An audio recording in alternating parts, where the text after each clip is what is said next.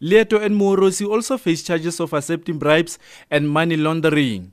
Leeto, who's also SANCO deputy president, was the executive mayor in Matjhabeng when the alleged offences were committed. The charges relate to the irregular awarding of a 30 million rand tender to procure photocopy machines, telephonic systems, and CCTV cameras. Leeto is one of the frontrunners to replace outgoing Free State Premier Ace Magashule as the provincial ANC chairperson. Teboho Letshaba, SABC News, Bloemfontein.